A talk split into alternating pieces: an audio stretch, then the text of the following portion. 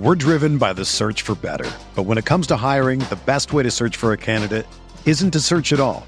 Don't search, match with Indeed. Indeed is your matching and hiring platform with over 350 million global monthly visitors, according to Indeed data, and a matching engine that helps you find quality candidates fast. Ditch the busy work. Use Indeed for scheduling, screening, and messaging so you can connect with candidates faster. Leveraging over 140 million qualifications and preferences every day, Indeed's matching engine is constantly learning from your preferences. So the more you use Indeed, the better it gets. Join more than 3.5 million businesses worldwide that use Indeed to hire great talent fast. And listeners of this show will get a $75 sponsored job credit to get your jobs more visibility at Indeed.com/Blue Wire. Just go to Indeed.com/Blue Wire right now and support our show by saying that you heard about Indeed on this podcast. That's Indeed.com/Blue Wire. Terms and conditions apply. Need to hire? You need Indeed.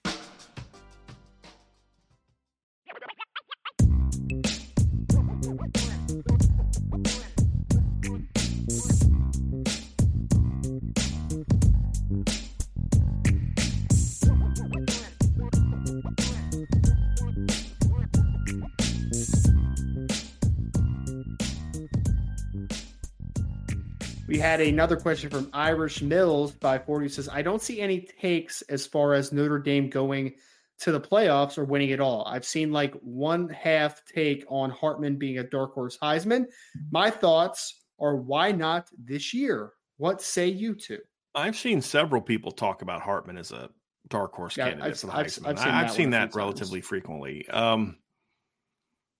I don't see any takes as, I mean, I've seen a couple of people say that Notre Dame's a playoff dark horse, but honestly, right now, if you're a national analyst, why would you pick Notre Dame as a playoff team? I mean, they went 9-4 last year, lost to Marshall and Stanford. I mean, we have seen teams all the time go from that to, you know, I've pointed this out, you know, Georgia in year one went 8-5 under Kirby, lost to Vanderbilt. The next year they were in the championship game. Bob Stoops' first year, they went 7-5. He lost to Bob Davey, you know, at Notre Dame. Next year they went undefeated and won a title. It's not unheard of. Nick Saban's first year was like 6-6. Yeah. Louisiana Monroe. Now he had been a head coach before and won a title. Sure. You know, but you know, so I understand some of the skepticism about Notre Dame. I do. As far as the playoff, I think having them like 18th and 19th, I think that's a little nutty. Like you're basically saying they're going to be the same team they were last year with Sam Hartman. That doesn't track with me. You know, but to say that, you know, they're going to be a playoff team. I'm not bashing anybody for not having Notre Dame as a playoff team. I get it. Sure. I totally understand it. It's I mean, and like I said, why not this year? I mean, to the main point of the question is, I agree. That's why Ryan and I immediately this offseason dismissed any talk of, well, you know, maybe not this year, maybe it's next. No, this year, right? We'll deal with next year. Don't pass on this year's team as that, because, you know, Bama's got a new quarterback. Georgia's got a new quarterback. Ohio State's got a new quarterback. All these teams that are perennial contenders have new quarterbacks and new coordinators. And, I mean, Bama's got two new coordinators. Georgia's got a new offensive coordinator. I mean, why not now? Is exactly right. I mean, why not? I mean, when's the last time you went into the season with a more accomplished quarterback than Alabama, Ohio State, and Georgia in the same year? Like, I mean, once that happens, and none of those teams, right, have this elite 5-star guy. They don't have this Trevor Lawrence, Tua Tagovailoa guy ready to step in as a freshman, right? They don't have that. Yeah, they're solid players. Like Dylan Lonergan is that guy at Alabama, but even he's not. He's probably the most talented guy on that roster, in my opinion. I've been very high on Dylan Lonergan for a long time. But, I mean, he's not scaring me the way that Trevor Lawrence did as a true freshman. He's not that kind of prospect. He's not. And Carson Beck's a good football player. Carson Beck's going to look a lot like Spencer Bennett did 2 years ago, in my opinion.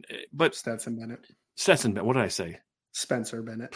Stetson Bennett. I mean, the guy was in college for 19 years. I should have his name down by now. That's true. You know, but I don't. Yeah, but I don't see him, you know, being a guy that you're like, oh, shoot, we can't beat that Carson Beck-led team. Right. Sure. I just don't see that. Sure. So, yeah, but I agree. Why not? Why not Notre Dame? Here's an interesting one I wanted to pull up, Ryan. from TD Brammy for, if Notre Dame beats Ohio State by 14+ with no defensive or special teams touchdowns, with a couple of long drive touchdowns, will your prediction for the team change? I mean, I haven't gone to the playoffs, so no. I mean, I will say this, Ryan. My perception will change. My prediction won't. Yeah. I actually have Notre Dame in the playoff winning a game. I had some fun with it, right? Even if you do that to Ohio State, it doesn't mean you're just going to walk through the rest of the schedule. They could still lose a game. What I would say, Ryan, is I had a buddy of mine ask me that. I go, so do you think Notre Dame's capable of winning championships? Yeah, I think they're capable of winning championships. They're going to need some help. They're going to need some breaks to go their way. And he was like, well, what do you mean? And I kind of explained it to him. It's like, I just don't think this team is good enough right now yet to just go out there and every single week against Ohio State, Clemson, USC, Georgia, Bama, Michigan, and just out-talent every team. Sure. Right? Like, they're going to need some – and some breaks means, wow, this guy stepped up we weren't expecting, or, you know, things like that. But if they do that to Ohio State, where they're just thoroughly the best team and just whoop Ohio State, I'm going to look back and say – okay, maybe they do have that kind of roster, right? I mean, if you can do that to them, then why not everyone else? Because sure. I think Ohio State has one of the 3 or 4 most talented rosters in the country this year. Yeah, they have some question marks at some very important positions, tackle, quarterback, and all that, but it's like the quarterback battles between two top 100 kids, right? I mean, it's not like they're putting some bum out there, you know what I mean? So if you go whoop them in week 5, yeah, that would be week 4, but game 5. That would tell me that, okay, I don't think they need as many things to go their way as I thought they did. They're sure. Even better than I thought. But it does. I mean, Ryan and I's prediction is we both have in the playoffs. So I think what it would do, Ryan, is solidify prediction. Our view of who they're going to be. Yeah, it's very true. I agree. We're driven by the search for better, but when it comes to hiring, the best way to search for a candidate isn't to search at all. Don't search, match with Indeed. Indeed is your matching and hiring platform with over 350 million global monthly visitors, according to Indeed data, and a matching engine that helps you find quality candidates fast. Ditch the busy work. Use Indeed for scheduling, screening, and messaging so you can connect with candidates faster. Leveraging over 140 million qualifications and preferences every day, Indeed's matching engine is constantly learning from your preferences, so the more you use Indeed, the better it gets. Join more than 3.5 million businesses worldwide that use Indeed to hire great talent fast. And listeners of this show will get a $75 sponsored job credit to get your jobs more visibility at Indeed.com/Blue Wire. Just go to Indeed.com/Blue Wire right now and support our show by saying that you heard about Indeed on this podcast. That's Indeed.com/Blue Wire. Terms and conditions apply. Need to hire? You need Indeed. If you're stressed about buying tickets or doing some last-minute ticket hunting to college football games, concerts, comedy shows, your favorite activities, Game Time is the place for you. They take the stress out of buying tickets. Game Time is the fast and easy way to buy tickets for all the sports, music, comedy, and theaters near you. With killer deals on last-minute tickets and their best price guarantee, you can stop stressing over the tickets and start getting hyped for the fun you'll have. Forget planning months in advance. Game Time has deals on tickets right up to the day of the event. Get exclusive flash deals on tickets for football, basketball, baseball games, concerts, comedy shows, theaters, and more. The Game Time guarantee means you'll always get the best price. If you find tickets in the same section or and row for less, Game Time will credit you 110% of the difference. It's the fastest-growing ticket app in the country for a reason. Get images of your seat before you buy so you know exactly what to expect when you arrive. Buy tickets in a matter of seconds, 2 taps, and you're set. Tickets are sent directly to your phone so you never have to dig through your email. Snag the tickets without the stress with Game Time. Download the Game Time app, create an account, and use code IRISH for $20 off your first purchase. Terms apply. Again, create an account and redeem code IRISH for $20 off. Download the Game Time app today. Last-minute tickets, lowest price, guaranteed. That's gametime.co.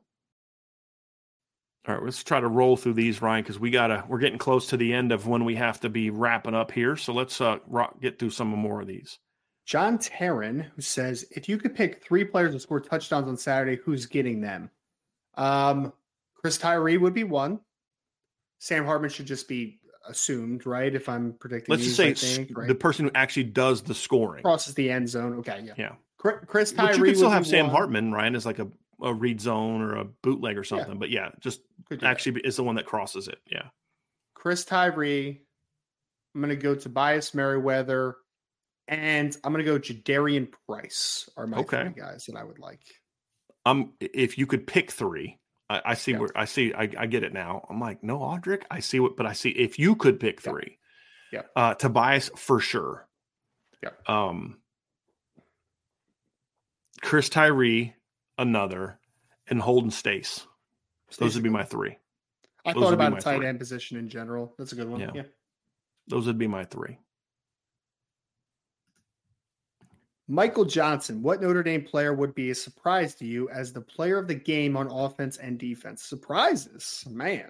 All right. Okay. What would be the surprise? That's a good one, Michael. I like that one. What would be the surprise? And Michael's got a new avatar. I almost didn't recognize him at first. I remember he's always had the suit on. He's like, you know, it's football season, so he's hitting that IB dress code. I'm digging it. Surprise pair in offense. Who could be a surprise pair in offense? Well, that's a really good one, Ryan. Jabron Payne would be mine.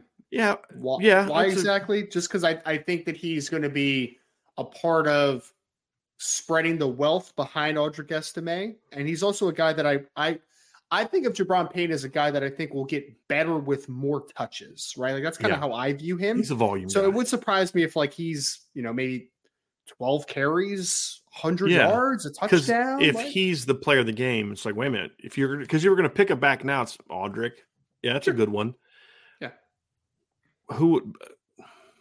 Defensively, who would be a surprise? DJ Brown.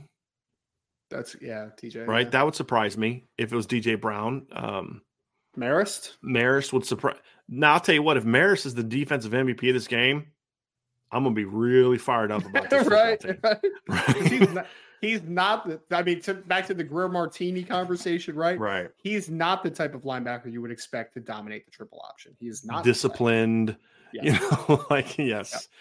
Now, and it would be if he's the player of the game for the right reasons, not that he scooped up a fumble and ran it back, but if he's just making a bunch of plays, that would surprise me. I do like your one. I do like yours about Deion Colzey would be one.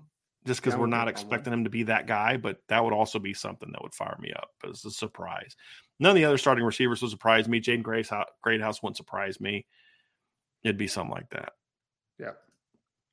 We had a question from Buellsfeld Financial Services. Thank you, JP. Which is more likely to happen? Joe Alt wins the Outland Trophy or Sam Hartman wins the Heisman Trophy? It cannot help to dream.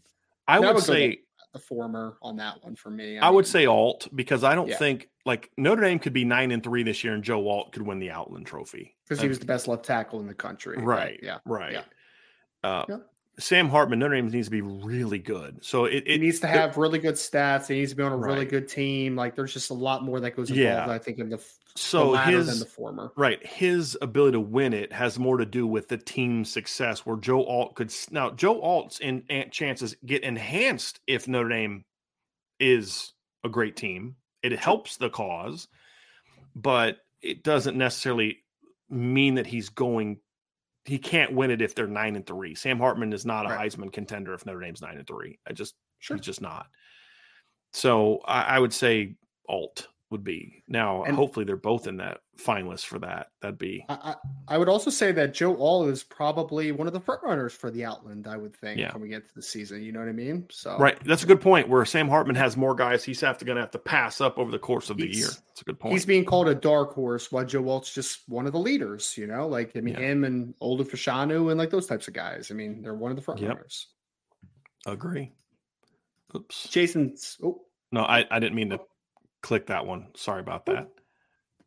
Gideon Rosa, do you think we'll see Jaden Thomas from the slot at all this season?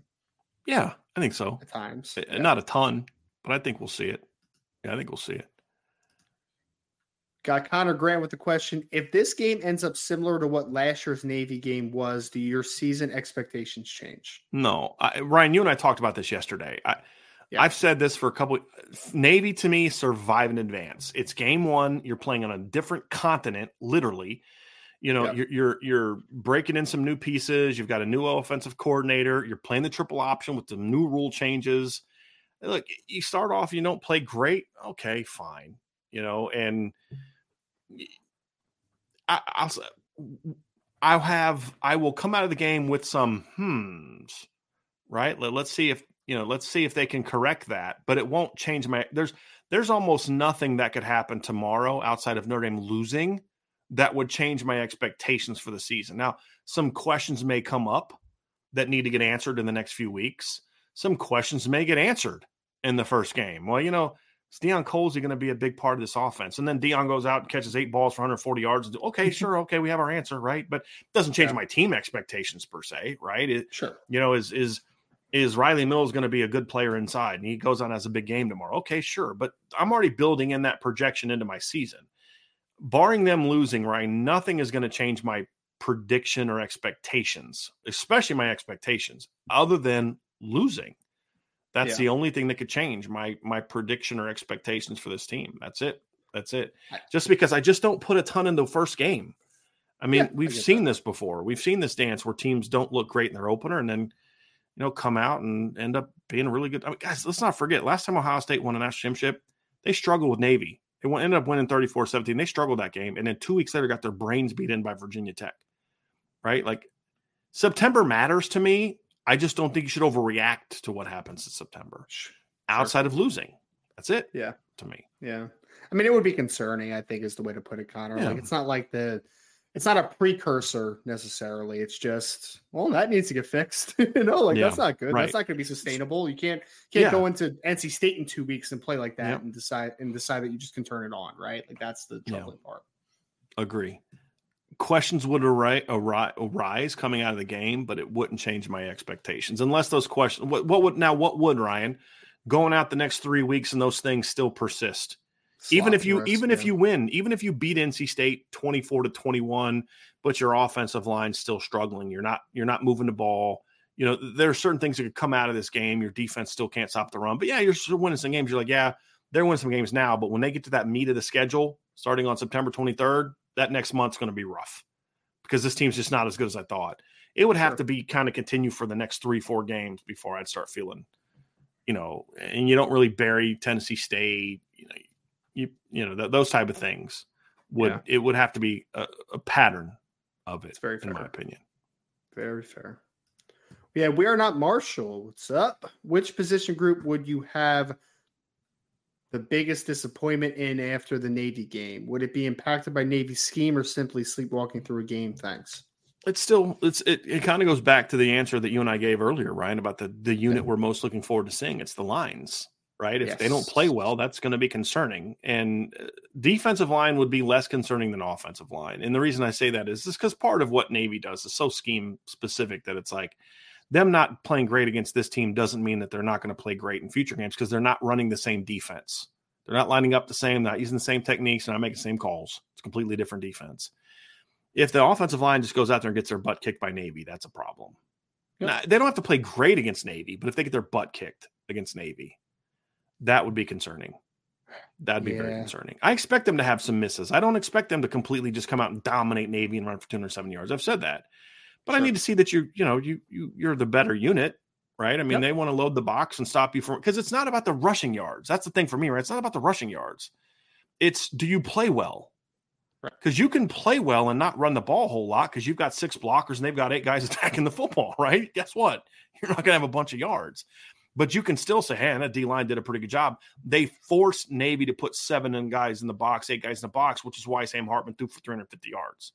You say, well, you know, they only ran for 115 yards. Don't care.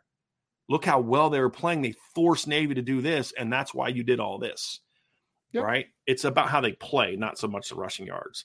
That would have me. If they get whipped in this game, I'm going to be very concerned because I don't think you necessarily turn that around in 2 weeks when you've already got the veteran. Like last year, you can understand Jared Patterson was hurt.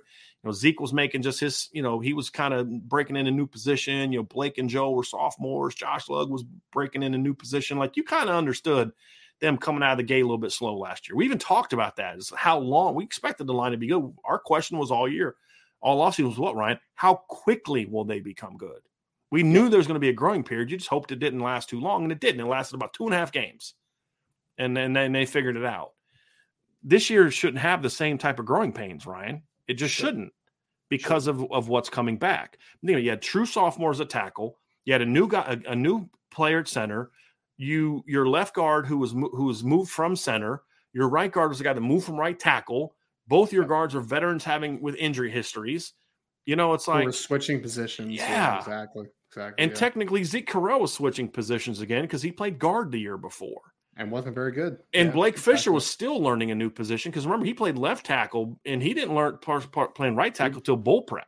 He only played 1.5 games the year before. So right, yeah, exactly. So if they have the same kind of stumble out of the gate this year, Ryan, I'm going to be very concerned about the offensive line. I agree. And again, not talking rushing yards. I'm talking about how they play, just so people are clear. And like the Craig Cromwell kid's a pretty big kid, right? The 6'3", 290 something. But like the other defensive linemen are not huge kids, right? So if you struggle inside, it's like, oh man, I don't know about this one, guys.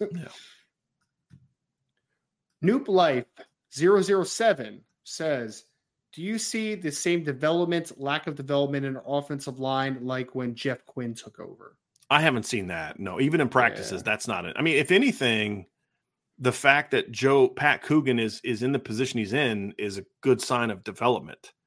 The fact that Rocco Spindler has made the jump that he has made is a good sign of development. The question is, how good will it be? Right. I mean, I have some concerns about Joe Rudolph, because we just haven't seen him coach this offensive line in a game before. So there's some natural concerns there, but Joe Rudolph is a significantly better football coach as an offensive line coach than Jeff Quinn was. I was going to say, it's not going to be a disaster, right? No, I mean, is it going to be one that takes you over the top? We'll see if Joe Rudolph's that guy, but like Joe Rudolph has a pretty good resume, guys. Like, he hasn't been a bad offensive line coach in his career, right? Like, he's been a good offensive line coach. So yeah. A little bit of a follow-up from that question. Connor Grant says, what would be more concerning, a 10-7 win or a 56-52 win? To me, it would be the 56-52 for me, because that means your defense is – Because, like, to me, here's why, Ryan. Number one, I've always said offense may take a little while to get going. The weather, Navy playing a weird style of defense, game one, just a – you know, to me, but if the defense that has all the experience we have they have coming back, scores 52 on your defense, that is far more problematic to me than your offense, you know, in rain having a bad day.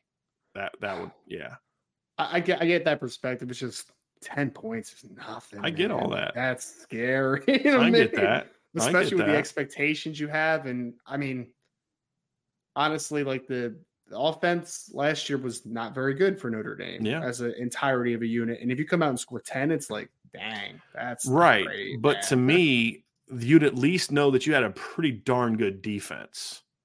Sure. Where on the other side, if you win 56-52, that doesn't impress me that your offense put up 56, because Navy's defense can't stop the pass. Right. I mean, you know, you should score on them, but giving up 52 would be a huge. Neither of them are good scenarios, but again, I go back to survive in advance. That's the big thing for me. Survive in advance. That's ultimately what I care about. Yeah, James Ingold just says, "Is it just me?" But the Sam Hartman seemed to have to you as it does. Wait, let me start this over. Is it just me? But does Sam Hartman seem to you as it does me that he's more prototypical passer than we hoped Ian Book could have been? As far as athleticism, they're almost mirror images. They are not almost mirror images athletically. I disagree with that part. Yeah, I think you think Ian Book is a much better athlete. He was certainly a better runner. Yeah, Ian Book ran like 4.5 something at his pro day. Like, he was like 4.57, wasn't it? Something like that. He can move, man. He can move. Sam Hartman's not that guy. Yeah.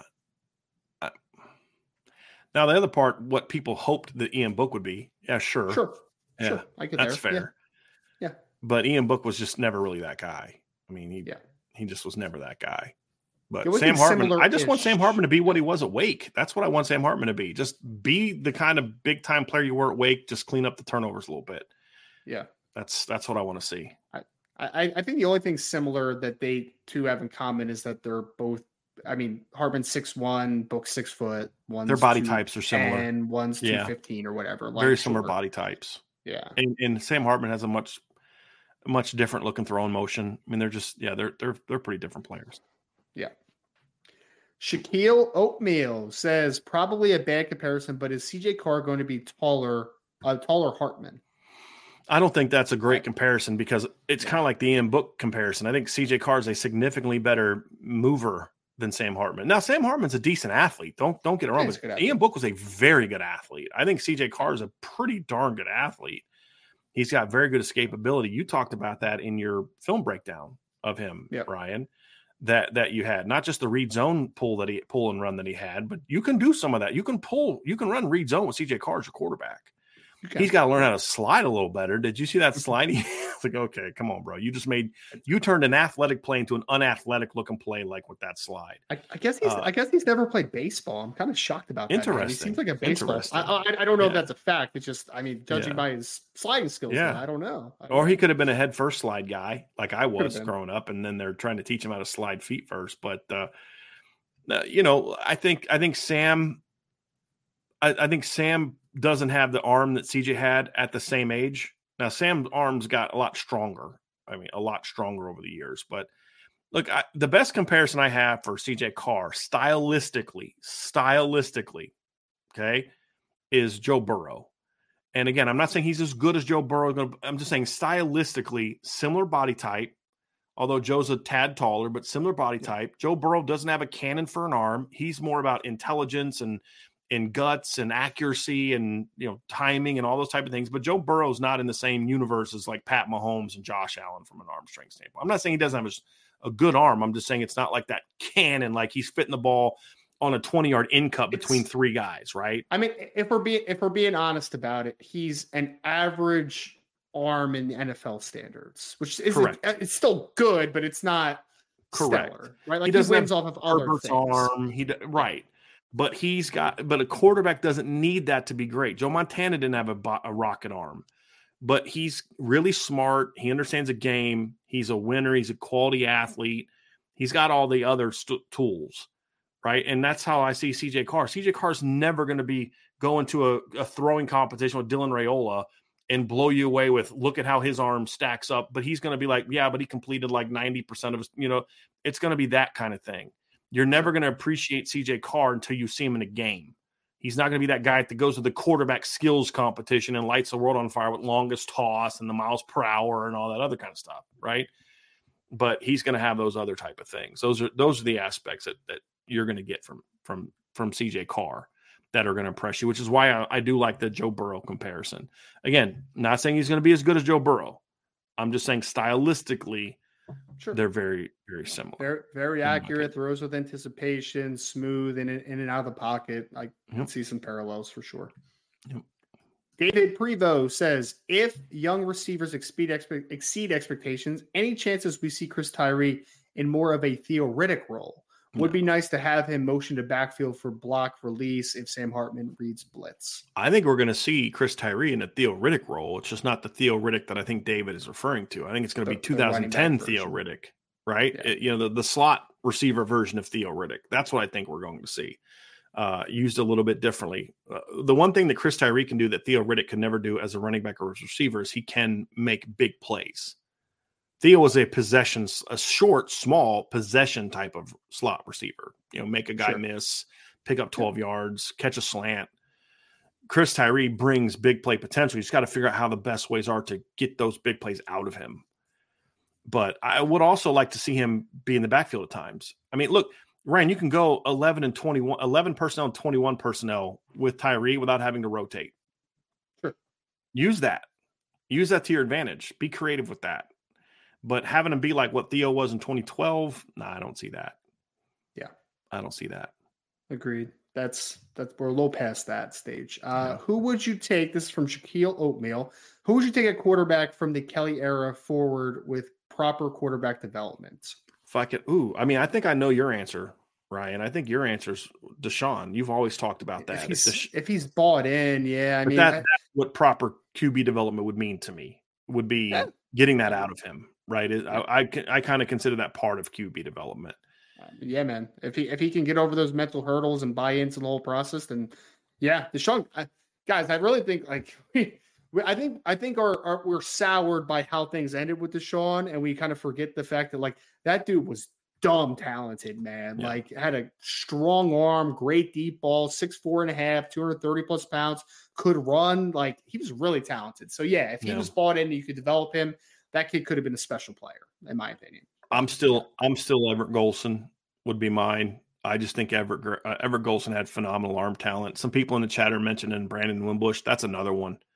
Yeah. Brandon Wimbush with a good quarterback coach could you imagine if Brandon Wimbush would have gone and played for Chip Kelly? Yeah. Like, sure. You know what I mean? Like, yeah. If he didn't get ruined at Notre Dame, that's another one. But I just think Everett physically just had the best combination of running, throwing, deep ball ability, accuracy. You know, Everett, I just don't know if Everett had it in here. That's my only question about Everett. But man, he was talented. And you don't really appreciate Everett's arm until you see it in person. Like you really don't. Like you knew that he could throw the ball deep, but man, I mean, just the ball exploded out of his hand, Ryan. It really did. You're like, wow, okay. That guy was pretty good. But again, proper quarterback development means you get this and this out of him. That's the point. Right. It's like with you and Deshaun, right, Ryan? I mean, it's the same thing. Like proper quarterback development equals that. But if you could have got the best version of Deshaun Kaiser, here's my three, and it's pretty easy as far as the current system. It's in whatever order you want. I really go four. It's Everett, it's Brandon, it's Deshaun, and it's Phil Dracovic. Those are the four for me. That was good quarterback development. Those four all could have had a chance to be special. I think Malik was always going to be somewhat limited because he was making such a giant transition from the option offense he ran in high school to this. He was never going to be a super accurate quarterback. He had a very long, you know what I mean? But he was just that winner. You know what I mean? Somebody asked, would Malik be in my top five? Probably. He'd probably be that next guy for me. More of Malik's things was the durability that obviously popped up, right? Like it wasn't like he was ruined necessarily. It was just an unfortunate circumstance that happened. Because if Malik doesn't get hurt against Virginia, he's the starting quarterback in 2016. There's no conversation. He's probably not even in this conversation at this point. Yeah, exactly. Yeah. So, that would have been fun to watch. I mean, because look, Sean Davis has told me this. He's like, you talk to Everett and you talk to Malik and Deshaun and all these other quarterbacks, they'll tell you Everett was the dude. Everett was the guy they all were like, that's the guy with the most ability. But he just didn't have the body that Deshaun had. But, man, his arm talent was special, absolutely special. Chris P. Bacon with a question. Cam Williams will be the highest graded receiver on the team next year. Who does he remind you of? Will he be as ready as guys like Jaden Greathouse? Well, he won't be my highest graded receiver, but I assume he's referring to the recruiting rankings. Assuming he doesn't drop. Who does he remind you of? Or will he be as ready as Greathouse? They're different. Look, I don't think Notre Dame's going to have – I mean, Jaden Greathouse, you and I have talked about this, Ryan. Jaden Greathouse is one of the most advanced receivers. And we've said this when they got him. We're not just talking about Notre Dame here. We're just talking about in the country. This is why we always kind of – Ryan and I got a big chuckle whenever anybody would talk about, you know, Jaden Greathouse, and they drop him in the rankings, and we're just like, you guys are nuts. I mean, you guys are off. This is a silly ranking. One of the most productive wide receivers that we have seen in recent memory. Playing against big-time football players. Yes. You know, like he goes out there, gets a new quarterback this past year, and it doesn't work as good for them because, you know, they can't throw the ball. So what do? They put him at punt returner, and he takes four back to the house last year. You know what I mean? Like it'd be unfair to ask Cam to do that. Like Jaden Greathouse will have more. I mean, he had almost over 3,000 yards, I think, in his career, over 4,000 yards in his career receiving. Like it's just crazy. And like 50 something total touchdowns. Yeah. Just receiving. He had over 50 receiving touchdowns. Yep. Will he be as ready? Not in the way that Jaden is ready, but could Cam come in and help you as a freshman? Absolutely. Absolutely. Yeah. You know, put him outside and let him run go routes and you know, things like that. Absolutely. Who does he remind you of? My comp for him, and my comps are all college football related. Yeah, is Devontae Adams. That's my comp. Now, Devontae became a far more precision route running guy in the NFL, but in college, their games are very similar. I think that Cam's probably has a little bit more explosiveness, but Devontae Adams is my what he was at Fresno is that's the one I liked. Yeah, that's the one for me. Anybody that kind of catches your eye when comparing Cam, because I know you hate doing. I know you're not a big fan of comps, but I understand. Oh no, I like comps when they just kind of come. I personally don't have a good one for them, so like. Not a big force comps guy, you know what I mean? So him and Braylon James are very similar body types and similar athletically and vertical players. I think that Cam's more advanced than Braylon was. Yeah. But they're very similar players. Very fast, explosive, leapers, 6'2", skinny, can stretch the field. If you're talking about a current Notre Dame team, that's more of where I just think Cam's a little bit ahead, in my opinion. Would agree. Yep. I want to say this real quick from Todd Brammy. Todd, this is a great question. This is more of a message board question. The all 2010 team and the all decade team, and then same thing with college football. We've done that before on the show, but that's just a better message board question. So if you're a member of the message board, I'd love for you to put this question on the message board. We can discuss it there. It's just already 3.5 hours in, and that takes a little bit more thinking, especially the overall college football. Right. That one, that would be a little bit tougher right now, but I didn't want to just completely ignore the question. Cause I love questions like that are fun, Ryan. They're just, it's more of a message board. Give me some time to think about it, scour through rosters and stuff like that to refresh my memory. Sure. James O'Reilly asked, if Jonathan Taylor gets traded, what team would be the best fit for him? No, I'll let you have that one, Ryan. I think San Francisco makes a lot of sense. I mean, I know they have Christian McCaffrey, but I just love the fit there. I would throw McCaffrey in that deal, to be honest. Miami is the one that I think makes the most sense because Miami doesn't have a dude at running back. They have a bunch of solid running backs. They have like Jeff Wilson and Raheem Mostert, and they drafted David Achane this year, like solid players. But they run a lot of the Kyle Shanahan-esque system, which means that they're going to run a lot of outside zone. And I think that Jonathan Taylor with that speed would be incredible in that zone specifically, that outside zone specific. So I like Miami as one. There was another one I was thinking of, but I can't think. Philadelphia Eagles, I think, would make a lot of sense, too. I live right outside of Philly, and that's been a talking point all week. They don't really have a guy right now.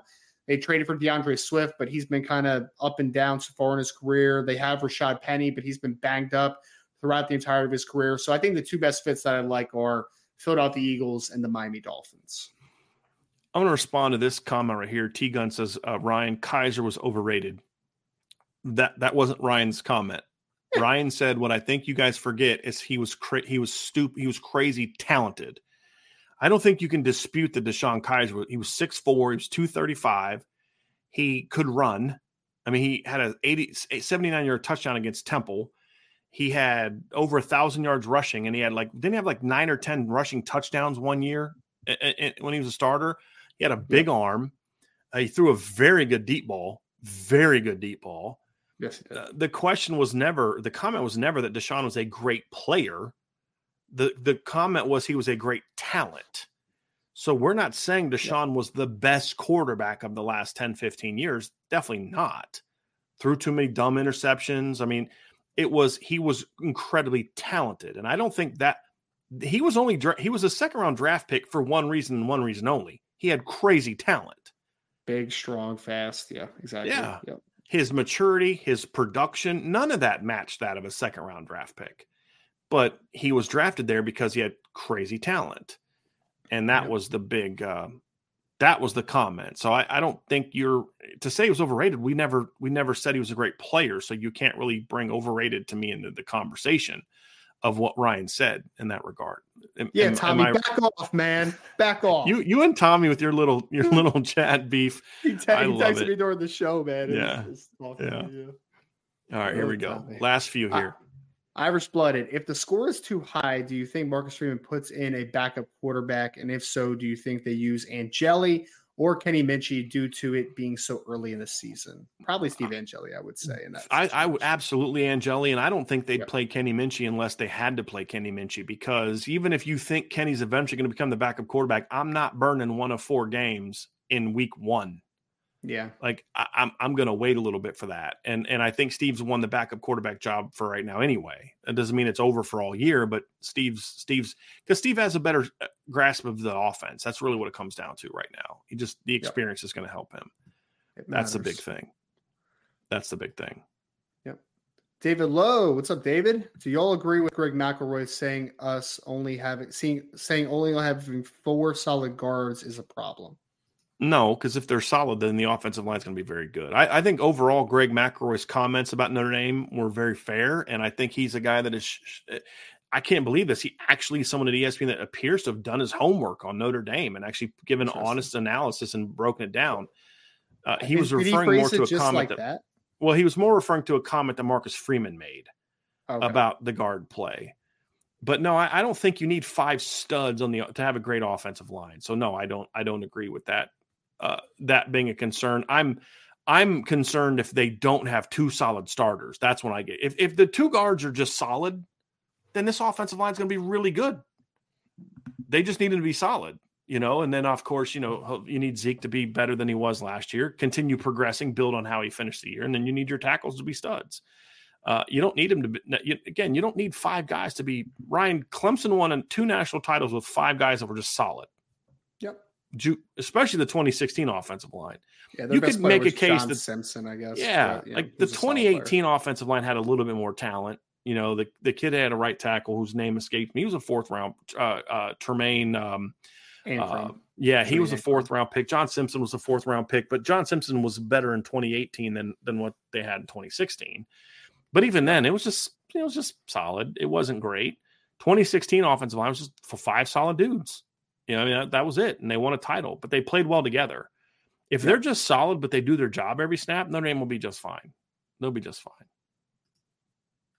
Pete Weber, is there any truth to Caleb Williams coming back for next season? Oh my gosh, are we doing this? Well, it's based on a comment that Caleb made. I mean, that's what it comes down to. It's based on a comment that Caleb made. Every single year, guys. Bryce Young said the same thing last year, because you're asking a kid preseason before the season starts, which is I freaking hate that draft question, by the way. They haven't played a game yet. Yes, I'm leaving. This is my. I mean, come on, exactly. What's he going to say? If he did say that, then he'd get ripped all year whenever he didn't play well. Well, it's because he's thinking about the NFL, right? Can we stop asking kids this question? Like, what I hate is on senior day when we get in and people are, whoa, you're going to come back next year? Like, why are you asking him this question? Exactly. Why? Can we wait till the season's over with to ask that question? Can we have just enough respect for these kids in the program to say, can we just wait till the regular season at least is over with before we ask them about the NFL, please? Happens every single year to at least one big-time quarterback, and all I'll say is I would be shocked if Caleb Williams was playing football in college in 2024. Absolutely shocked. So no way. Yeah. Joel DeLorge, sorry if I pronounced that wrong. I stumbled across the show. What was the worst home loss to watch? Oh, I was at Marshall game last year. That was pretty bad, man. Northwestern 2014 by far to me. And then the Stanford loss last year was way worse than the Marshall loss. But Ryan wasn't at that one is the point. Yeah. But what was the worst home loss to watch? I mean, I was there for Stanford. You know what? No, I'm going to take Northwestern 2014 was the worst. Stanford was second, definitely. I would even argue really bad that year, right? Were they 3-9 or something, right? Yeah, they were bad. Yeah, Northwestern. Yeah, I think they finished 4-8 actually, maybe, but they were very bad. They were very, very bad. They were not a very good football team, and just the way that Notre Dame lost it, that was even the worst part. Too for me was just the stupidity of it. Like last year, Notre Dame just played poorly. They went 5-7 the year before, Ryan. One of their wins was over Western Illinois that season, by the way. But it was the way they lost. You go for two when you're up 11 in the fourth quarter. It's just stupid. There's no card that says if you're up 11, go for two to get to third. 12 and 13, there's no difference. They got to score two touchdowns or they got to score three times if you're up 12. Like if you're up 12, Ryan, there's only two ways you can beat me. You got to score three times, touchdown, field goal, you'd have to go, two scores, touchdown and field goal get you to 10. You need three scores to beat me if it's 12, right? Because you can't go for two. The best thing you can do in that case is you'd have to go touchdown, field goal, and you'd have to get two field goals and an extra a 2-point conversion to beat me. That's the only way you could beat me in that scenario at 12, correct? No, I'm sorry. You've got to score three times. I did the math wrong. You got to score three times if I'm up 12. You got to do touchdown, field goal, three times. Or you got to score two touchdowns to beat me, right? Because if you're up 11, then they only got to score twice, but only one of them has to be a touchdown because you just need a 2-point conversion, which is exactly what happened. They got a touchdown and a 2-point conversion and a field goal and tied it up, ended up going on and winning the game. 13 is what I was going to say is getting to 13 means they've got to score touchdown, field goal, and a 2-point conversion to beat me. But that still requires more scoring. That was one of the stupidest things I've ever seen. Just stupid call. And then you do a jet sweep to Chris Brown inside the 5-yard line, and he'd never carried the ball before. Like, I mean, there just were so many bad calls. That was one of the worst rushing teams in the country that year, Ryan. They came into that year, they only rushed for 136 yards the whole year. Their highest total coming into the Notre Dame game is they had 203 yards against Wisconsin, but they were coming off a game against Michigan where they had 109 yards. The week before that, they had 105 against Iowa. Week before that, they had 117 against Nebraska. Week before that, they had 124 against Minnesota. They only rushed for 103 yards against Penn State, 108 yards against Cal. They had 172 yards against Northern Illinois. They only ran for 166 yards against Western Illinois, and they went for 263 against Brian Van Gorder's defense. And I actually like their running back. Their offensive line was just terrible. I really like their running back. That was Justin Jackson's freshman year. Remember him? He was a good player. But their offensive line was garbage that year. And you let them run all over you. It was all that stuff, Ryan, that was so brutal. It wasn't even that Northwestern was terrible. I mean, they beat a top 25 Wisconsin team that year. Like, they weren't as bad as Stanford, but it was a worse loss than Stanford because of the way that they lost. Because it wasn't like just the team didn't show up like the Stanford game. It was like you gave them that game, and that's what made it worse, with just dumb coaching mistakes. And, oh, God, that was so bad. Cincinnati game was 2 years ago was pretty bad just for the simple fact that they took over the stadium when they're Cincinnati. And Notre Dame just played with no heart that game. That was really bad. Macy K said he was at the UConn game in 2009. That was, I'm sure that would have been tough. I wasn't at that game, but I would imagine that the watching Notre Dame lose to Navy at home for the first time in like 43 years would have been a rough one to watch as well. But I wasn't at that game. Sure. So, that would have been rough. We had Traquil. I don't know how to pronounce it. I'm sorry. Does Deuce Knight play for Lipscomb Academy in Tennessee? If so, that school is featured tonight on ESPN High School Football tonight. Yep. They're playing Saraland. So he's going to face off against KJ Lacey tonight. Yep. So, but yes, he does play at Lipscomb.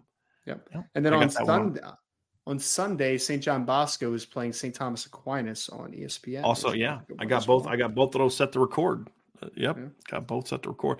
A couple DB prospects in the 25 class, I believe, are also playing on ESPN this weekend. Doesn't St. Francis play on I think they're on Saturday. Yeah, I think they play on Saturday. Is it St. Francis? I thought it was different. I thought it was a different Maryland school. I could be wrong, though. Maybe it was the St. Francis in PA. Maybe it was them. But I thought of St. Francis played this weekend. You could be right. All right. Maybe. Last couple, Ryan, as we get out of here. Well, they're not DB prospects, and their name has much of a shot at anyway, so it's all good. Blyberg, how is it that Howard Cross has never been given a chance at big end in certain packages, particularly when his weight was lower? Great hands and get off, mix it up. Lack of length, lack of long speed. 6 foot. Yeah. And if you're going to be 6 foot, you need to be like an Elvis Dumervil type of athlete where you are crazy explosive and you've got very long arms, and Howard Cross is neither one of those. Would you agree with that, Ryan? I mean, we just don't see a lot of those 6 foot. I mean, Elvis Dumervil was a unicorn in that regard.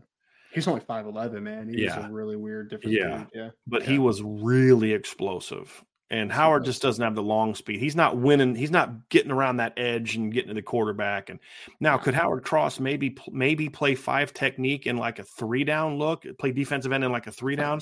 Maybe. Yeah. But even then, you want him inside and penetrating, get him close to the ball and being quick and penetrating and attacking that way. I actually think they've used him correctly. I think I've got no complaints.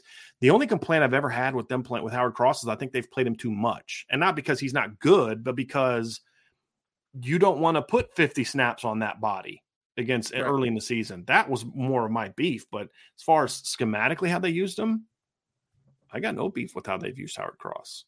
None. Yeah.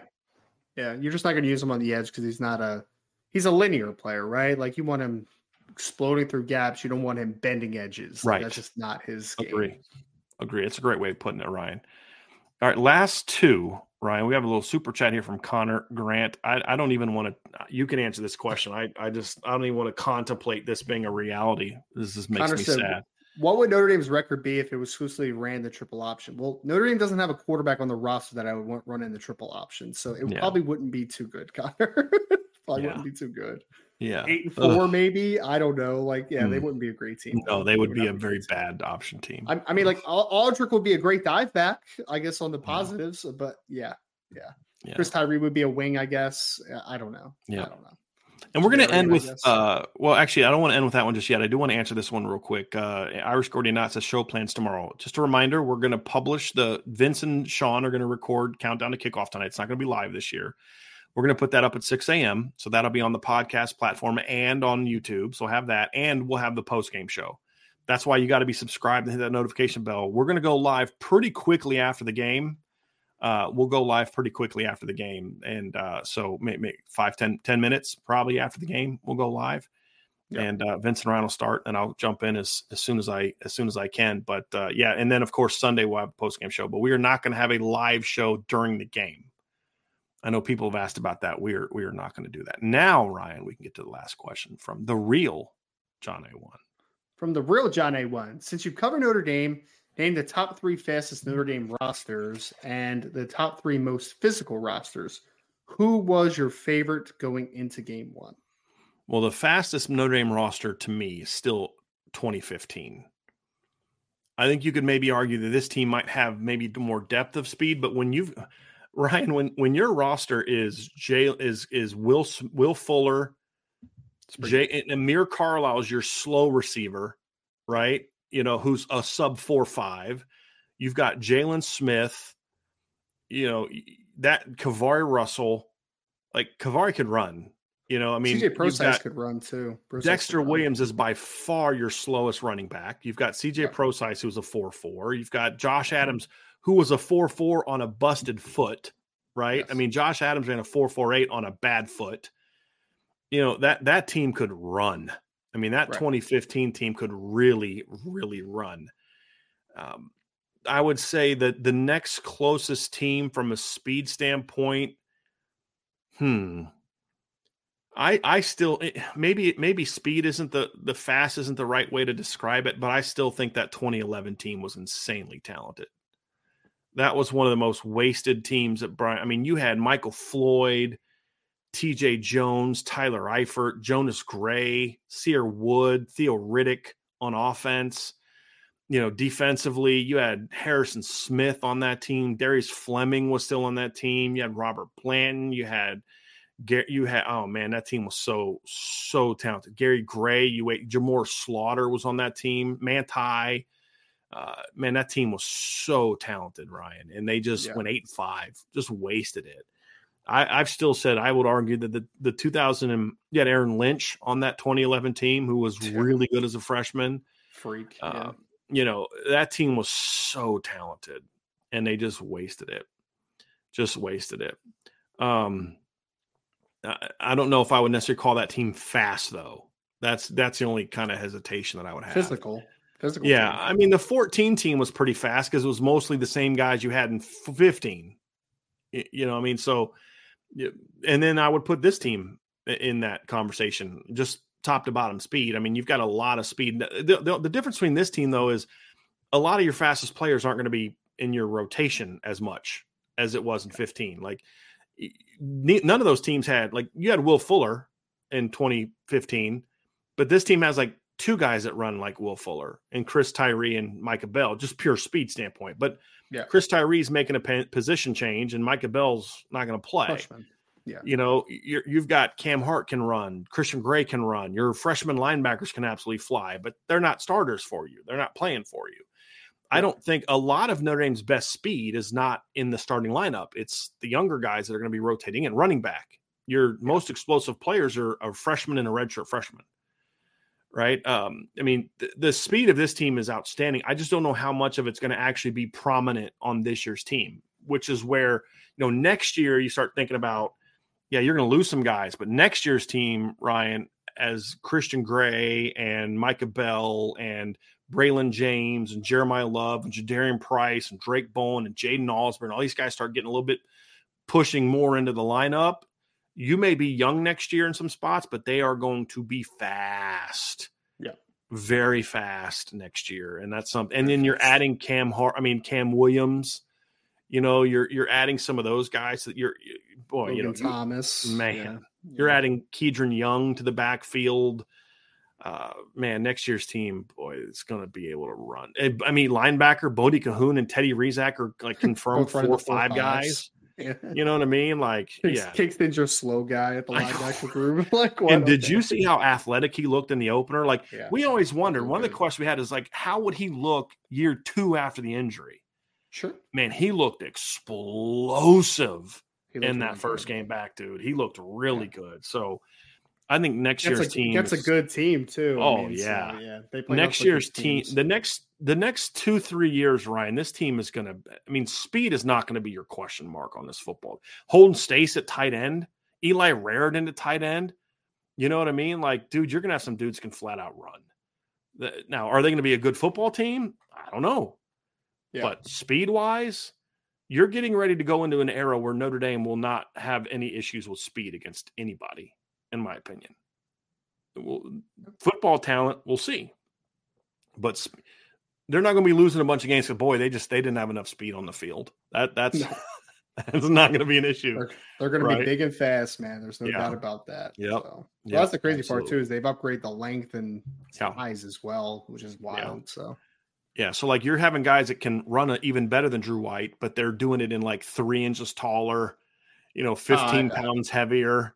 And a step faster, in my opinion. Like, if Drake Bowen has the same testing numbers as Drew White had, he's going to be phenomenal because he's 2 inches taller and already 15 pounds heavier than Drew White was as a fifth-year senior. You know what I mean? Wild. And a lot longer.